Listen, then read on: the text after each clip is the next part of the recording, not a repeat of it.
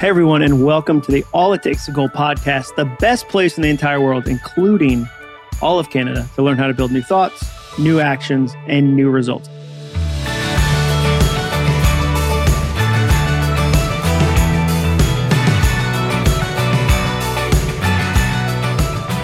I'm your host, Jon Acuff, and today I'm joined by Derek Kinney. Who's that? I'm, I'm so glad you asked. Derek Kinney believes if you're not making the money you deserve and you're not making the impact on the world you've always wanted to, there's a better way for your money today. Author of the new book, Good Money Revolution, Kinney says money is not bad and that good people should have more of it. He's been interviewed on CNBC, Fox News, CNN, Fox Business, The Wall Street Journal, among others. He actually put me in his new book. I have his new book right here. Um, I'm on page 150, and this is, I'll just give you a snippet of what it says. Popular speaker and author, and then in parentheses, and table tennis expert Jon Acuff. I, I like that. I like the ring of that. I really do. Um, I think that's nice. I need to add that to my bio and table tennis expert. That's a that's a good way to get on my podcast. If you mention that I'm a table tennis expert, I'm like, come on, come on. I'm just kidding. I was on Derek's podcast, loved getting to talk with him.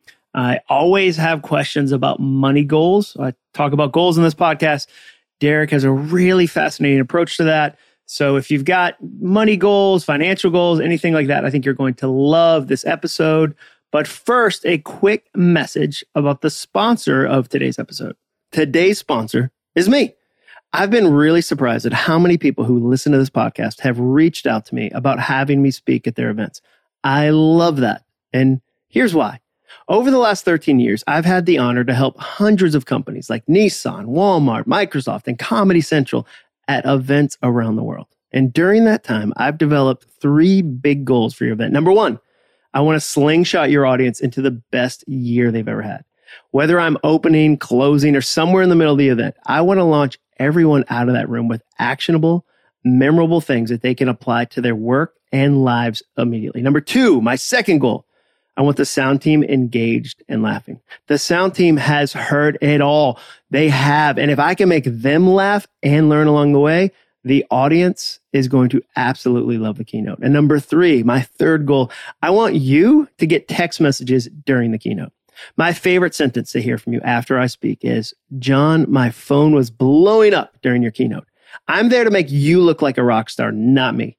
If your boss text you during my speech and compliments you on how well the event is going, then I know I've done my job. Whether it's virtual or live, 10,000 people in an arena or 15 sales team members on WebEx or Zoom or, or Microsoft Teams, I'd love to help you with your next event. Fill out the quick form at acuff.me slash speaking to check my availability. That's acuff, A-C-U-F-F dot M-E slash speaking. All right, let's jump into my interview with Derek Kinney.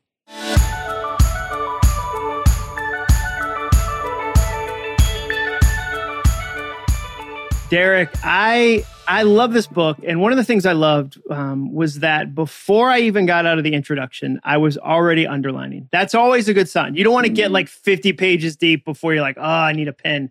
And I was still in the introduction, and here's what I underlined. And I'd love you to kind of explain the idea behind this. And I probably have some follow up questions.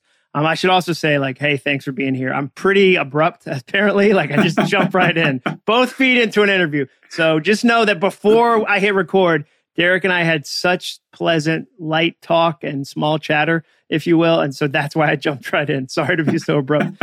First question this is what I underlined. You can create your own identity.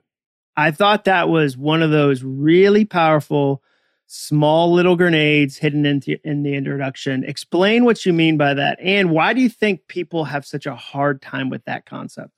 Well, I'll get real personal with you, Jon, right off the bat. And that was growing up as a kid, I was teased a lot about my nose. If you mm-hmm. if you look, my nose is is much larger than the national average. Mm-hmm. And people let me know about that growing up. And uh, it was hard. It was hard in junior high, it was hard in high school. And I faced a moment of inflection where I just had to realize either this is going to be all about me feeling sorry for myself, mm-hmm. or I'm going to have to create a new identity And what I chose to do was I ran for office of all things in high school. You know, I was a nobody, but a nobody with the heart of a somebody. And I looked around and I said, man, everybody else is just like me. They just look different. Yep. And I realized all the people wanted to play a role, but nobody was a leader to bring them in. And so that's where I learned that is I actually ran for student body president. Mm-hmm. I won, but it wasn't me that won, Jon. All of us won that day because suddenly all of us had a voice and we felt like we mattered. And I think I might be a little bit unique in the sense I was able to work through that, but I meet so many people who can't work through that. And on the outside, they've got all the trappings of success, man. They've got they've got a family, they've got a good job, they've got the good house, but inside they're crumbling.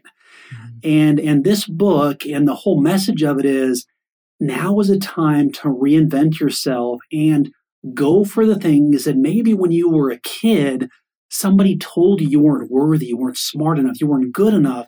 This is your time to take a big eraser on that whiteboard of your life and just erase it clean and start writing some new words to yourself, man. That's what this is all about. Mm-hmm. Well, that that spoke to me so quickly in the introduction, and I I couldn't agree with that that concept more. I think that it's interesting. Would you say that for your identity, because you're continuing to build it, you're continuing to write it. It's not like you stopped then. So the process of writing a book is one of those identity moments that a lot of people desire but can't get through. So according to the New York Times, 81% of Americans want to write a book. If you look at Amazon publishing stats, less than 1% do.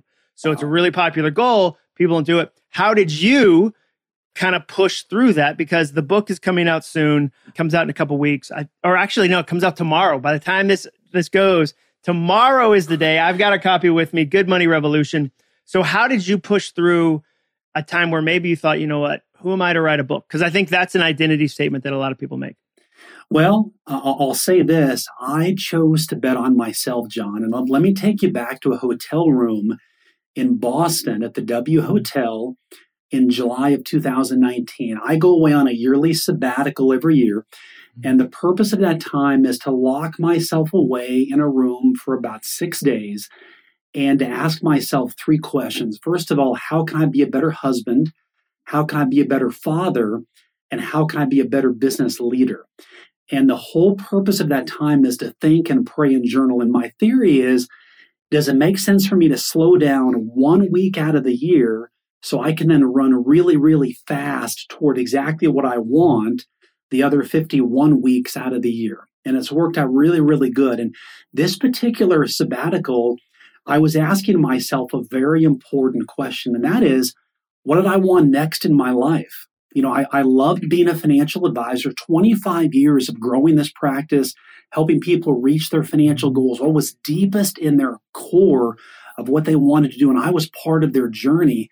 But I realized I was going through the motions and I was asking God for wisdom on what was the next chapter of my life going to look like. And I began to write out writing a book, launching a podcast, speaking, coaching, leading. It wasn't that I didn't love my clients or my practice, it just wasn't what I really felt was in my heart was my next big move. And I called my wife and I said, honey, are you sitting down? I feel like I'm getting a clear sign we are supposed to sell the business. She said, Derek, you've grown the business by betting on yourself. And if you feel like that's the word you're hearing, she was mm-hmm. fully in my corner. She was the she was the swift kick uh, in my backside to say, let's go and do this thing.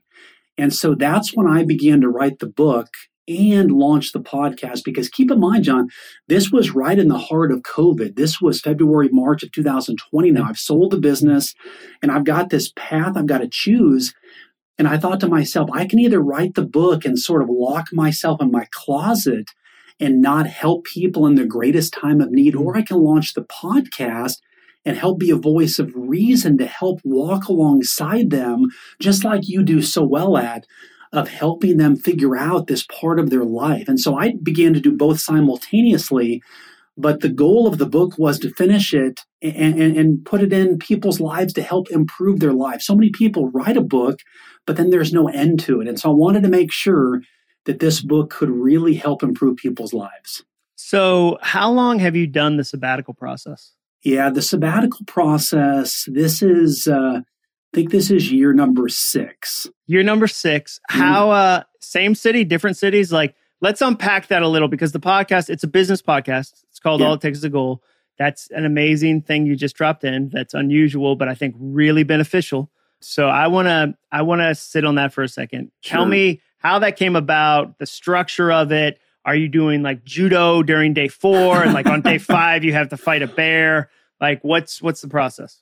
Jon, you have stolen totally my uh, my uh, uh, sabbatical thunder here. That's what Um, I thought. Yeah, ba- basically, it, it's a time that I take a journal with me and I think about how do I make my life as meaningful as possible for this next year. Mhm. Because I know that as I take my journal with me from the previous year, I'm going to go back and read what did I say I was going to do and Ah, yeah. how true was I to doing what I said I was going to do. And and I don't want to get super emotional here, but you you've hit a nerve with me because my kids are super important to me. As is my life. I mean, we only get one of these things, and I want to make sure it's valuable and impactful. And I think about a year later, where, will- where will my kids be?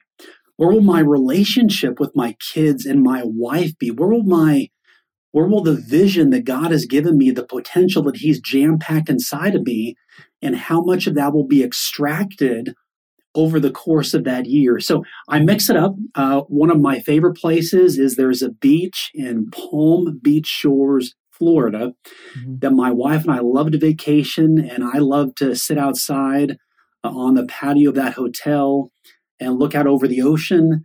Uh, I tend to take walks on the beach and just listen to my thoughts and just write things down in the notes on my phone.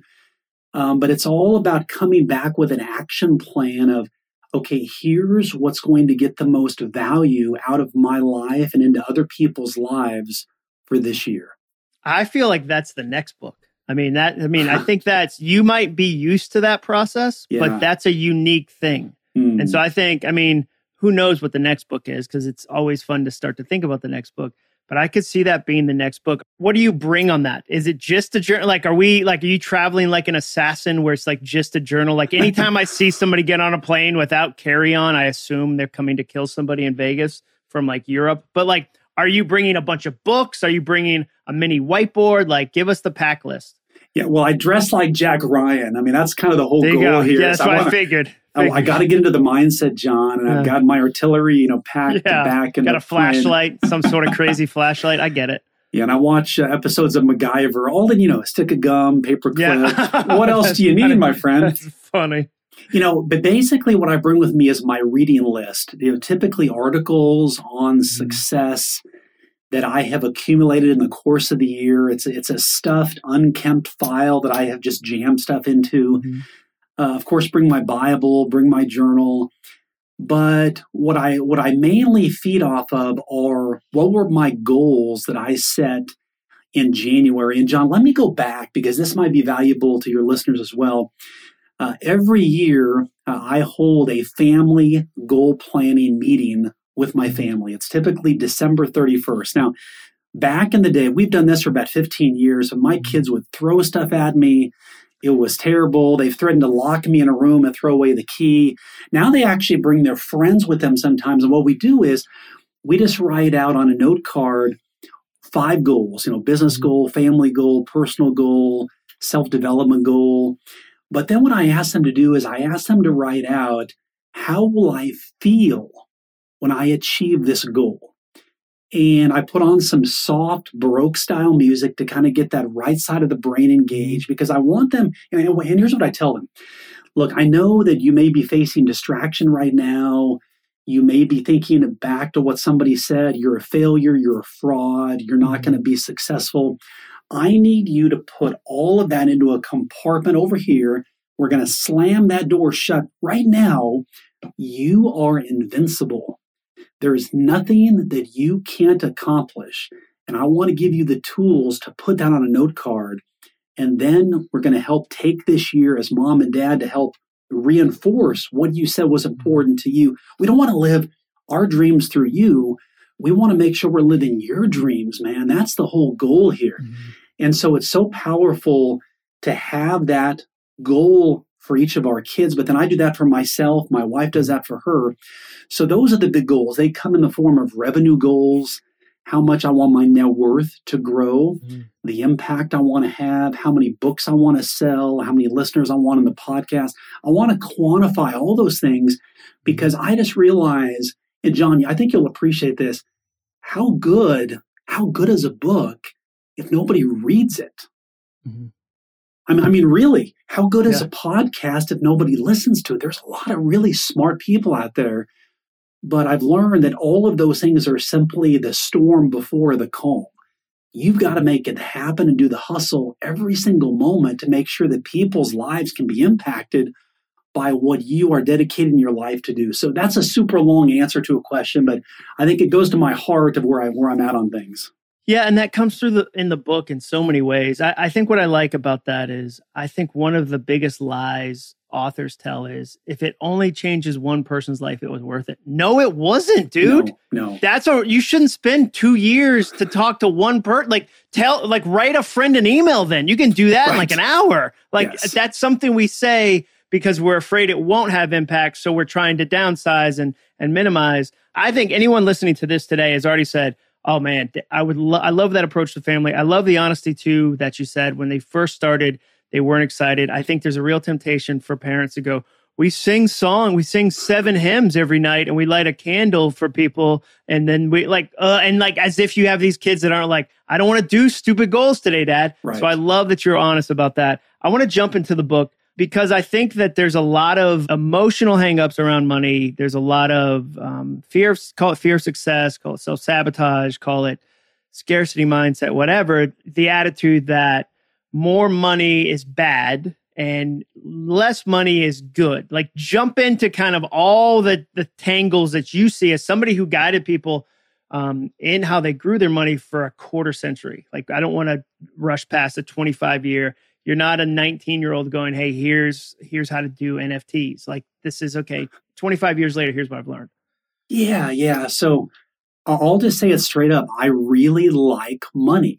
You know, even growing up as a kid, I would have these cash books, Jon, and I would record. Dude, every, every quarter. I saw like the quarter from Texas.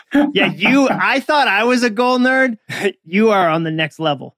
Yeah, I mean, it's funny because I used to loan my parents uh, you know, money and I would have this amortization chart in the back of my closet. They would jokingly pay interest and so forth. And it was just something that was in my heart. And what I realized was I enjoyed working not just for making money, which I loved, but there was a connection I made of when I make money, I can actually give money.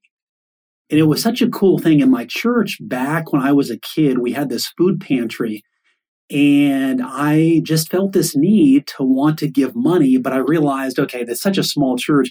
I learned how to write with my left hand so that they wouldn't know my handwriting as I put cash in this envelope and turned it in. Mm-hmm. And that was the start for me realizing that making money is good and I can do a lot of good with it. And what it led me then to do was not make money just for the sake of making money, but I began to make better decisions because I just enjoyed the multiplier that money was. It was like a game to me. When I started my mm-hmm. business, I didn't realize that the more I helped clients with their money and the more value I added to their lives, the more money that I would make. By putting both of us in the same boat, rowing together, not just selling them a bunch of crap to meet a mm-hmm. commission, but really listening and taking the slow approach and helping them achieve what was important to them, it, it, was almost only fair that I would then achieve what was important to me. And clients like that. But the aha moment for me, Jon, was I always had a passion for education. I love supporting quality teachers, recognizing great uh, student leaders and I thought it would have been cool when I was in high school to have an adult or a successful business person come in and say, Hey, Derek, I believe in you. I mean, nobody was doing that. High school was just this war zone. You just had to get mm-hmm. through. You know what I'm saying? Mm-hmm.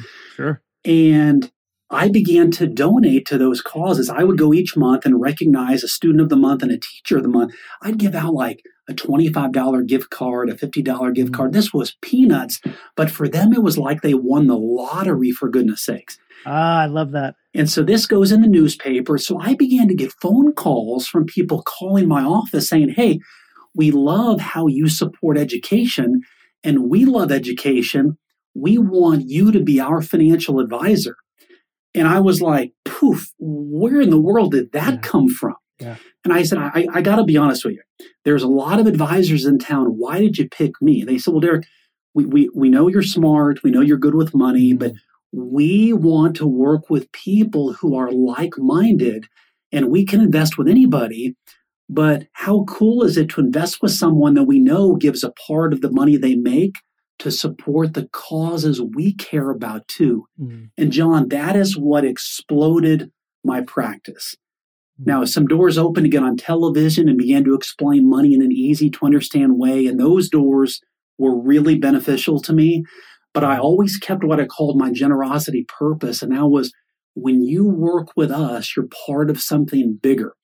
And we never lost sight of the goal is we want you to make a lot of money because you you got to take care of your family and your goals. Mm-hmm. But how good does it feel when your head hits the pillow at night knowing that you made money and you were a good steward, but also you helped make other people's lives a whole lot better because you worked with us and because you made that decision. That was where yeah. the power really came from. I I love that. When when somebody sits down with you and says, "Okay, I want to figure out my money," and you need to help them unpack their goal because I think yeah. a lot of people have a really hard time even expressing desire, which is why you know that I joked about authors who say if it if only one person's helped. That's because they don't know that it's okay to express the desire of I want to sell a hundred thousand copies of this book. Right. I want this book to get into a hundred thousand hands, hundred thousand homes, whatever how do you help somebody start to understand what their dream is, what their goal with their money is, what their hope is, and, and unpack that? Well, let me tell you how I used to do it, mm-hmm. and I'll tell you what caused me to write this book. And that's what I used to do was the traditional people would come in the office and they'd say, Look, I want to retire. I would just ask a lot of questions. You know, mm-hmm. what would it be like for you to retire? What are some things you want to do? And begin to create almost just this blank canvas together that we would paint on how would it feel to be with your grandkids and to be with the people you love and to be enjoying the money you work so hard for and we would create mm-hmm. those images around that and how would that feel but then as i got deeper into my practice i realized that is important but ultimately there is a sense of loneliness and a sense of a lack of fulfillment because now they've got the money and they've got all the trappings of success. Mm-hmm. But now what they really want is impact. They, they want to merge their money with meaning and they want to connect a cause to their cash. And what I began to then do was reverse that and say, you know, I want to help you achieve all the goals that are important to you, but I, I want to ask you a question. What if we could help you make more money and you could make an impact in the causes that you care deeply about. And I began to take them through an exercise of thinking back when you were a kid. Maybe there was a friend whose mom or dad lost their job, or there was a wrong that you saw in your community that you thought that's just not right, or you saw an injustice that you wanted to play a part in, but you said, What can I do? I have no money, no impact. But I said, now that you're an adult and I want to give you the tools to do that, would that be something that you would have an interest in? And some of the people, Jon, immediately latched onto it. Other people had to take some time to process because they'd been told all their lives that they couldn't have an impact. These were people, again, who looked successful. They were the successful moms, they were the successful dads, the successful business owners but they had a voice in their head that was holding them back, saying, You can't make an impact. Mm-hmm. You don't have the money, you don't have the time or the ability. And part of my job was to help almost go from a counsel, from an advisor to a counselor, you know, rabbi, priest, all, all of the mm-hmm. above yeah. names to help relearn how they could have impact in their lives. And so that's where that all came from. Now, for you, we talked about soundtracks. You referenced soundtracks, my my last book in your book. What would you say are healthy soundtracks around money? So, and you know, I use soundtrack as a repetitive phrase. Um, some people might say mantra or motto or affirmation or what for you, either in your own life or one that you've seen help people kind of make that switch or go, oh, I get it. Well, and let me pause for a moment there, Jon. I uh, I only dang, I don't want to get emotional here. I only put people in the book who made an impact on me. Okay. And so I put you in the book because you impacted me personally. And I know that our readers are going to be impacted by your words. And oh, I appreciate so, that. just so you know, I, I don't I don't take that lightly who mm. who owns pages in in my book. And so the soundtracks to me that was so personal because growing up, I was told I wasn't smart enough. I was told I wasn't good enough. I mean, with the asthma I had as a kid, I couldn't even go out to recess. I had to stay mm. inside and do extra homework for goodness sakes. I was teased. That is the opposite of recess, by the yes, way. Yes, extra terrible. homework is the you're in there with a big nose, just mad. Like, dude, Yes, that's yes. tough, dude. That is yeah. tough. It was terrible, and so, and because of all those things, I just wanted to be a voice to people and say, not, not just if I can do it, you can do it, because it sounds so pithy. Yeah. But I want to tell people, look, wherever you are at right now, this is where this message can help you, mm-hmm. because I want to help you make more money. I mean, money is not the end all be all, but it's one of the most powerful levers for good that all of us have. One, one person told me one time, Derek, if you want to help the poor, the best way is to not become one of them. Now, he wasn't denigrating the poor. He was simply saying, don't take a vow of poverty and feel like that's the way you're going to make the most impact. I want to empower people to go make a lot of money and do it by adding a lot of value to people and then think about adding a whole lot of impact to the causes that you care deeply about. That's the whole goal of this revolution mm. is how do we think differently about money? Because I, I believe COVID is this reset button for so many people. You know, people are asking themselves, is there more to life? Is, is there more to what I'm working so hard to do? And I believe there is. And I, and I want this book to be a resource and a just a, a voice in their head, a new soundtrack to, to completely steal your wording, Jon, to tell them you are worthy, you are good enough, you are smart enough, and now is the time to bet on yourself. And I'm willing to bet on you. And that's why I wrote this book was as a bet on your potential and to help extract all of it as possible. I I love your approach to money. I love your heart for creating value. Um, I think that comes through in everything. I I knew this was going to be a fun interview um, because of our previous interactions. I was on your podcast. We've connected on email a bunch. I've got a copy of the book right here on my desk. I'm curious for you on a daily level. So we talked annual. So it's yeah. clear that you you're an annual goal guy. I'm assuming it does the sabbatical change during the year is it always in july or does it move does it is it flexible so it, it always is in july because that's when we do our family vacation and based on how i've run my practice i've just learned i'm, I'm a big believer in following the consumer whether it comes to investing or just their habits and even my own clients what i found was that july was typically the hardest month to have people come in the office yeah. My team enjoyed time away. So I just basically began to take off the month of July. So I would take a week with my family. I would take a week by myself, you know, a couple weeks at home. And so July was basically the time, and I'm actually planning, I'm going to be going back to Florida again this year. Mm-hmm. Um, but that sabbatical time was so important because life gets going so fast. I just feel like people underestimate that they are their best investment. Mm-hmm. And if they're not investing in themselves, how good of an investment or an encourager or a mom or a dad or a business leader can they be to other people if they're not extracting the potential inside of them? I just think that their their tools are going to get rusty. they're not going to be as sharp as they could be to help extract the potential from all of those people around them. I mean, ultimately, that's what this is about. I think that's so true. I've made a goal um, this year to invest a certain amount of money, to put mm. some money behind it, to say, okay, working with a trainer is money I'm investing back into my best investment. Because yes. there's other, there are things like Bitcoin. You can you can argue any investment's great. There's no investment that returns as high as dividends on investing in yourself and what that does for your family. So on the that's the grand scheme of things. Give us a daily idea. Derek wakes up. This is my plan for you know every Monday. I plan out my goals for the week, or every day I review the like. What's your routine like? How are you doing goal planning on a more daily level? Yeah, well, big fan on the Peloton bike, and so my wife and I share a Peloton.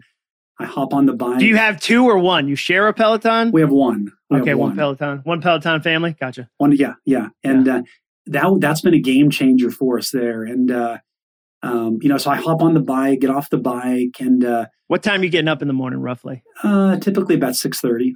Okay. Yeah, yeah, which which is good for me. Go to bed about eleven or so. Yeah. You know, the challenge, we still have one one kid at home, and oftentimes my bedtime is typically when he wants to talk.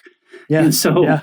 that that's part of the deal, you know. And so I'd rather be tired and productive than at least having listened to my son and had that engagement with him. So what I what I do is the day before begin to write out here are my core goals right now. Now keep in mind I'm in a season right now, Jon, of this book is very, very important to me because I feel like I'm launching a movement. Mm-hmm. And so I, you know, having sold my business a year and a half ago, to write this book and launch this podcast. And I mentioned this in the book that this whole example of kind of burning your ships, where the time comes, you've got to back yourself in a corner sometime and say, look, if I'm serious about this, then I've got to bet myself on this goal and this dream. And so that's where I'm at. So I want your audience to know that this is not a guy with just a cushy job over here that's yeah. writing a book. I, I, actually have put my chips on the table because you're I in believe, the trenches. I'm in the trenches. I believe yeah. in what's going on here. And so uh, I've set a BHAG, a big, hairy, audacious goal of 10,000 pre orders mm-hmm. of this book. Now, I've been told by many people that's crazy. Derek, are you sober? I've been asked a lot of different questions, but but I believe we've got to get to critical mass and we're making really good progress. But I, but I want this book in people's hands because I feel like it can change their lives. And I wanted it in more than one person's hands because it wouldn't be worth it just for one person. It needs to be out there for hundreds of thousands of people to really feel the impact. So that's what my day is around right now is reaching out to relationships, to, to being strategic about how do I get this book in people's hands? How do we get the message out on a more constructive basis? um, but also being very strategic with my time. I, I, I tend to be someone who, as my debate coach told me in college, busy people get more done. And so I mm. schedule almost every part of my day. So on the hour, I've got an expectation of my time that I need to have accomplished something every single hour. Whether it's every a, every work hour or every awake hour. Every, work hour? Every, every work hour. Work hour, gotcha. I thought for a second you were going to be like, at 7 p.m., my wife and I need to be having a meaningful conversation that includes our dreams and our goals. right. And I give her a foot rub. And if that hasn't occurred, I have failed that hour. Okay, good. I just wanted to make sure. Now, okay. I'm going to say, uh, honey, if you're listening to this, that was Jon's voice. That wasn't yeah. mine. And was yeah, he has a lot of expectations from right, seven right. to, to seven thirty p.m. Now, okay. I will tell you this though, that this is one of the biggest mistakes I've ever made as a parent, and that was the worst. Derek comes out from ten to eleven. Jon, the worst. Okay. Uh, I will say the most random disciplinary things. Yeah. I will take away the craziest things from my kids. And finally, my wife said, Derek, you just got to stop. And yeah. so what I realized is I don't say anything at all except words of affirmation yeah. from 10 to 11 at night. That's so because good. I would take away phones, cars. Oh yeah, for no reason. For no, I'm sure it was like it was like, hey, you didn't pick terrible. your shoes up. You didn't pick your shoes up. You, I, I, need your hair. You can't have yeah, hair anymore. Yeah, right. so good. Just dude. terrible, terrible. So so so sometimes it's for me to be more productive, it's it's it's not always about a start doing list, but it's become a stop doing list that has been really, really powerful me, especially this past year. Well, I, I love it. I only have three more questions. I feel like we could talk about this stuff for hours because we have so much overlap. Yeah. I think people are going to love your book. Three last questions. One, why do you think people have a hard time tapping into their full potential? So, full potential is a phrase, especially when you talk about goals. Why do you think people have a hard time tapping into their full potential? Well, my, my belief on that is that life gets so busy. You know, we we tend to find ourselves in this rat race that it's really hard to pull back and recognize our own control in our own lives. Mm-hmm. You know, even I struggle with this, with the sense that you wake up and suddenly you've got stuff to do. There's demands on your time. There, there's interviews, there's phone calls, there's things I've got to get done. All of that can take away the autonomy that you feel in your life, and suddenly you feel like mm-hmm. you're you're you're working for someone else in your own life. And I'll, I'll give you an example. This is kind of a crazy example, Jon, but I think it goes back to how many people may be feeling about their lives. I was in the office on a Saturday catching up on some things, and I saw my voicemail light blinking. And it's always that decision do I check it, do I not? But it's on yeah. a Saturday, and I thought, I, I, better check it. And there was a frantic woman's voice on the other end of that line. And she said, Derek, if you get this message, call me back. I bounced a check and I'm going to go to jail. Hmm. I was like, what in the world are you talking about? So I quickly called her back. I could tell that call needed to be returned right away. Sure. Or she would be in panic mode on Monday. What happened? She said, Derek, I bounced a check. And I said, okay, here's what we're going to do. We'll call the bank together on Monday. We can move the money from checking to savings. We can cover that. But you said you're going to go to jail. And she was frantic. Where did that come from? She said, Derek, let me tell you a quick story. When I was a kid growing up, my dad bought school supplies for myself and my brothers. And I vividly remember the, the store owner calling my dad saying, You bounced a check, and I'm going to make sure that you go to jail. Well, just that messaging. Years and years and years ago. Year, not just years and years. This was over 50 years ago. This woman heard that you bounce a check, you go to jail. She was getting herself fitted for prison uniforms in her mind. This was so crazy. And I said, okay, first of all, that's not going to happen here. Yeah. I'm going to help you. I'm sorry that that happened to you. We're going to have to have a separate discussion about how to address that. But this was a successful businesswoman who had all made sense because in the past, she was so hesitant to take risk. She was yeah. so worried about what could happen in certain situations. I could never figure out why until that moment.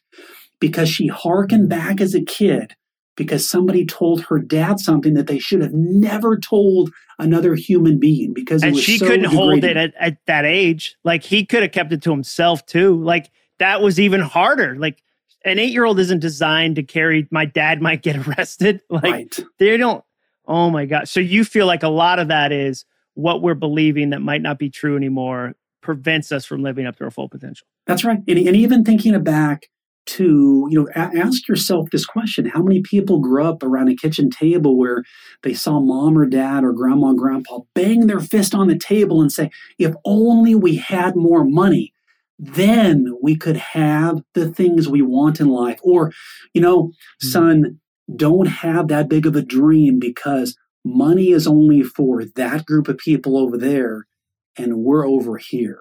Must be nice. Must be nice to be those people. Must be nice. And people yeah. grow up thinking that's the haves and we're the have nots. And that is just plain wrong. And I think about the busyness of life coupled with that mm-hmm. type of exposure they had that they're not worthy to have money. That's terrible.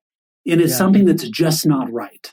That's a that's a terrible one-two punch. Second to last question: What would be on your Mount Rushmore of books? Like, if you had to say these are the four books that, because clearly you read books. I mean, like it's that comes through um, in the conversation. It comes through in your writing. So, what would be your like Mount Rushmore of books? Well, one of my favorite books is a book by a gentleman named uh, T. Harv Eker uh, called The Millionaire Mind. Okay. And that book uh, basically contrasts, very in simple terms, why money is good and how to make it, mm-hmm. and just how to think like a millionaire. But then one of my all time favorite books I would couple with that would be The Richest Man in Babylon mm-hmm. uh, by George Clason. And it, it's a book that reaches Mount Rushmore every year because I read it every single year. Mm-hmm. It's that valuable of a book to me. Um, obviously, you know, you think about James Allen's book, uh, As a Man Thinketh. Yep. Um, is very valuable to me, but also the, Bible. I just love sure. Proverbs. Uh, the whole concept of wisdom yep. and, and, how available it is, how available it is, how how easy it is, and, and you know one of my favorite verses that I that I think about.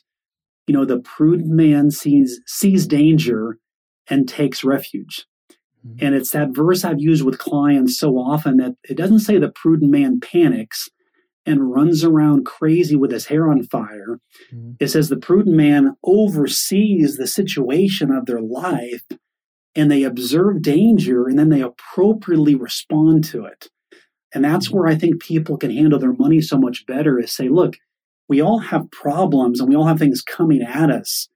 But how can I choose very calmly and coolly to observe the situation mm-hmm. and make the best money move for me right now?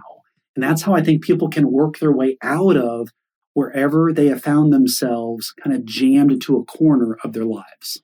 I've asked that question. I usually ask that question at the end of an interview, and those are four answers I haven't received before. So mm. I love that. I'll add that to the list. Last question is an easy one. Where can people find out more about you? Where, you know, book comes out tomorrow. That's super exciting.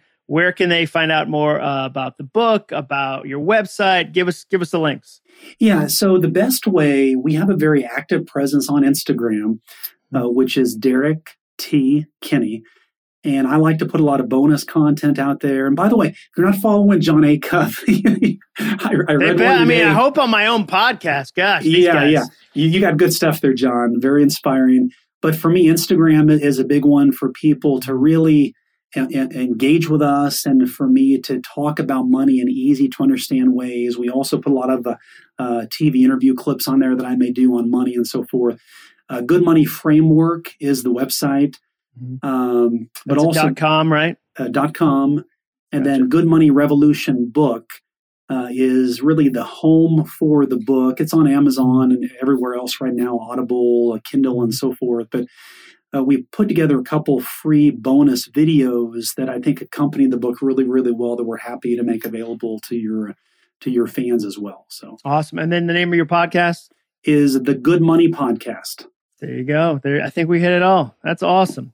Well, Derek, this has been a blast. Um, next time you're in Nashville, let me know. I feel like we could talk about goals and life ambitions and helping people, and and that's why it was fun to have you on the podcast because I knew that's what the conversation would be like. I think a ton of people are going to be helped from the from the book. I think it's the first book. I know, I know, like, don't take it as a joke that I'm saying the sabbatical would be the second book. I think that we tend to be used to the things we do and not mm-hmm. understand that they're special. And that to me, as soon as I heard it, was like, oh, okay, like that's special. So maybe it's a chapter in the next book, maybe not the whole book, but I think like sit on that, give that gift to the world when you're ready for that one. I will, my friend. I will. Uh, I'm going to make a note of that, Jon. This has been such a delight. I've really enjoyed every minute of our time together today. Yeah, it's been a blast. Thanks for uh, thanks for joining me, Derek. And we'll link to everything. Um, have a great rest of your day, dude. Thanks so much, Jon. Talk to you soon. Thank you so much for listening to my interview with Derek Kinney today. We'll put all the links in the show notes as always. And thank you for reviewing my podcast. When your podcast is in its first year, we just finished our first year, and you're trying to get reviews, reviews are so helpful. They're one of the things people look at when they decide, hmm, I don't listen to this podcast. Do I want to give this this thing 30 minutes? They look at reviews, and so your reviews are super helpful. Please make sure you subscribe or follow or whatever it is the kids are saying these days. And please write a review. And also please forget that my voice just didn't crack in that last that last line. It totally did. I'm pretty sure I was like, please write a review. Like Bobby Brady action. Awesome. good way to finish this paragraph. And remember, all it takes is a goal.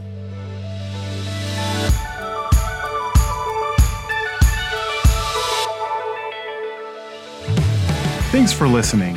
To learn more about the All It Takes Is a Goal podcast and to get access to today's show notes and exclusive content from Jon Acuff, visit acuff.me slash podcast. Thanks again for joining us. Be sure to tune in next week for another episode of the All It Takes Is a Goal podcast.